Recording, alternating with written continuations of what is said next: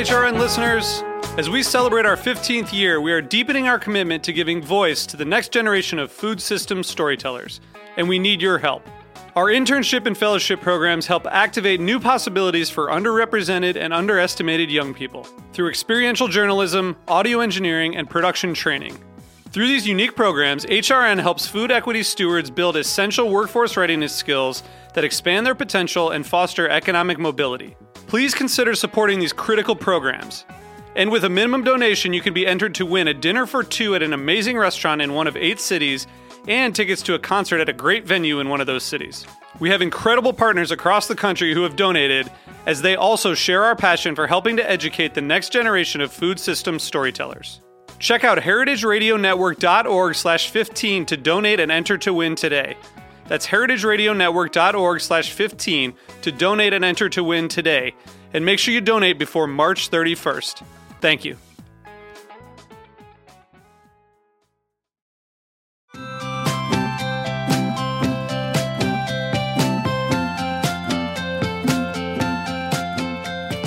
Hello, everybody. We are at the Springer Mountain Farms barbecue. We're at the Campfire Confessionals, and I have Richard Jones here to make some confessions to me. Um, Richard Jones is the executive chef at the Green Door Gourmet, a 350 acre farm and agritourism destination in Nashville, Tennessee. Um, I'm Sam Benrubi from the Heritage Radio Network. I do the Grape Nation, and let's get into Richard's head a little. So, Richard, the Green Door Gourmet, 350 acres, big spread out agritourism thing. Tell me more about the Green Door. If somebody goes there, what they're going to see, expect, what you're doing. Right, so we have an amazing property. Uh, it's been in the owner's family for over 75 years. Uh, about 12 years ago, uh, we started the farming operation after about 40 years of the land sitting fallow. And uh, so we practice biodynamic farming techniques on about five acres. Uh, and since then, uh, we've been selling to family and friends, and then it was to our restaurant affiliates, then it was to the general public at farmers markets, and now we have people coming to the farm. And they can also pick up uh, by the pound and also as a CSA share. And so we have agritourism operations now where we have team building and groups that come in uh, to do uh, retreats as well as an event barn space where we host weddings uh, for up to 300 people um, and fine wine dinners in our cottage for up to 50 people.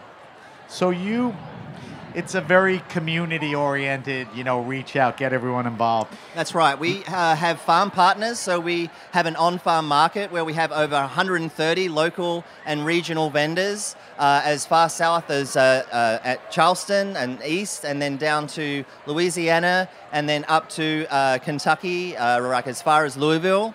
And so we have um, the we have proteins like emu and duck and pork, and of course Springer Mountain Farms chicken.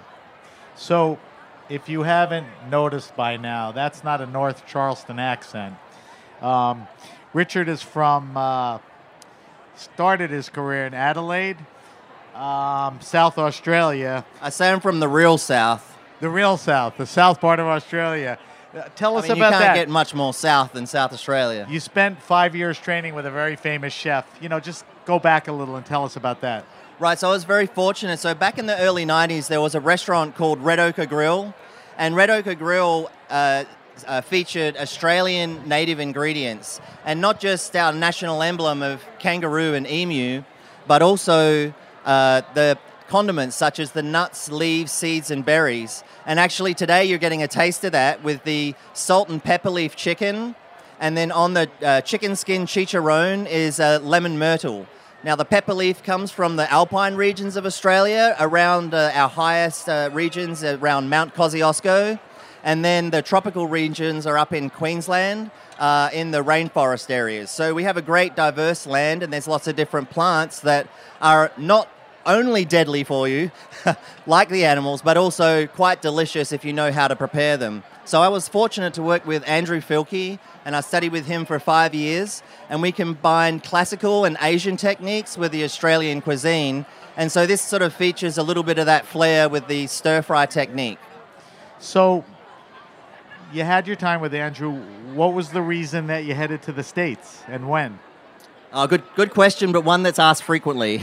I And have so, to. So I had a family friend that uh, lived in Nashville, and when I came to visit, I toured and hiked the Grand Canyon and Utah Monument Valley, that sort of thing, and then uh, spent some time in Dallas and uh, got a taste of some real Southern cooking on my first night there. Real was Southern cooking. like like skillet fried chicken, cornbread, uh, collard greens, uh, baked beans, like Texas, you know, Southern, and like. It was my first time in Texas, in Dallas, and I was invited back to their house. They had a big party, and uh, and that was like my first first night, you know. So- and then I came to Nashville, and then I met a woman, and then I came back. Ah, that's why you didn't go home.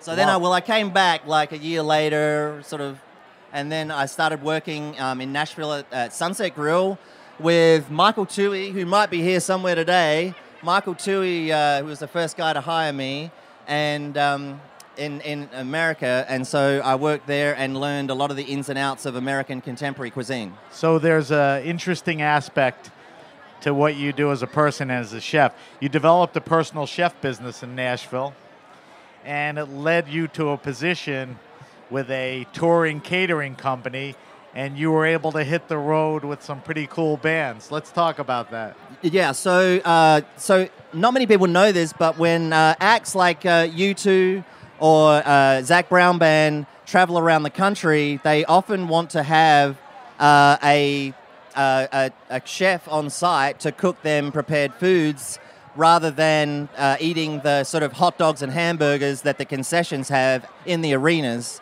And so we uh, basically are on a tour bus traveling from city to city, and then we set up in the back of the arenas and we'll cook for uh, between 100 and 600 people. Like Taylor Swift is like 600 Wow. with all of the production. And so from 7 a.m. until 11 p.m. every night that we're on the road, like which is usually Thursday, Friday, Saturday shows, we're, we're kind of getting all the produce in that morning, cooking breakfast, cooking lunch, cooking dinner, cleaning it up, breaking it down, getting it on the trucks, getting on the showers, getting on the bus, in the bunks, and then going to the next show. Are you still doing that, or that's in the rearview mirror? Or I occasionally get asked to do stuff uh, when they have big events. Um, the U2 gig, like when they did their 360 how do you say tour. no to you too? Yeah, it's like my wife's also recorded on their latest album, uh, and so Really? now we've both worked for U2. Okay, very, so very cool aspect of your career.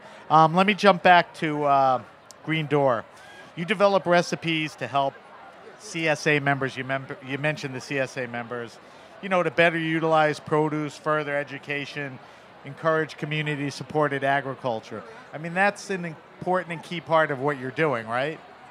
Yeah, correct. So um, 50% of my job is really taking uh, value added products to the market. So uh, people that uh, don't want to buy a bruised tomato or sort of spotted squash, um, when I sort of turn it into a relish or a marinara sauce, Ah. they will really like it then. And so the other part of my job also involves education. And so I do outreach in the community uh, for healthy eating habits, as well as um, uh, sort of people come to the market and then they're like, you know, what's this vegetable? And it's like, it's kohlrabi. And it's like, well, what do I do with it? You know? and so, and What so do you do have- with kohlrabi? well, yeah, there's lots of different know, ways. We can go into it later. Later. However, um, it, it just I do simple recipes that combine really great flavors with a minimum of fuss. Can take you know 20 or 30 minutes to make at home on a weeknight. Feed four people, and then use a maximum of vegetable. And you can't just add bacon. right, just to make it taste good. Right. So, Richard, if people want to find out more information or if they're in the area and they want to check it out, what's the best place to go to for more information for Green Door Gourmet?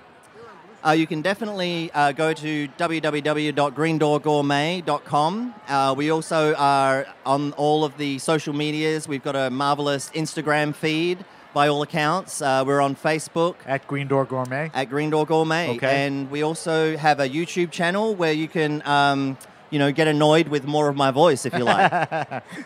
Listen, I want to thank our guest, Richard Jones. Richard's doing a lot of great stuff um, in Middle Tennessee. He's very committed um, to the community. Um, we are at the Springer Mountain Barbecue. Again, thank you to Richard Jones for our campfire confessional. You're listening to Heritage Radio Network at the Charleston Wine and Food Festival. Thank you, Richard. Thanks to Springer Mountain. Thank you. Thanks for listening to Heritage Radio Network, food radio supported by you. For our freshest content and to hear about exclusive events, subscribe to our newsletter. Enter your email at the bottom of our website, heritageradionetwork.org. Connect with us on Facebook, Instagram, and Twitter at heritage underscore radio. Heritage Radio Network is a nonprofit organization driving conversations to make the world a better, fairer, more delicious place. And we couldn't do it without support from listeners like you. Want to be a part of the food world's most innovative community? Rate the shows you like, tell your friends, and please join our community by becoming a member. Just click on the beating heart at the top right of our homepage. Thanks for listening.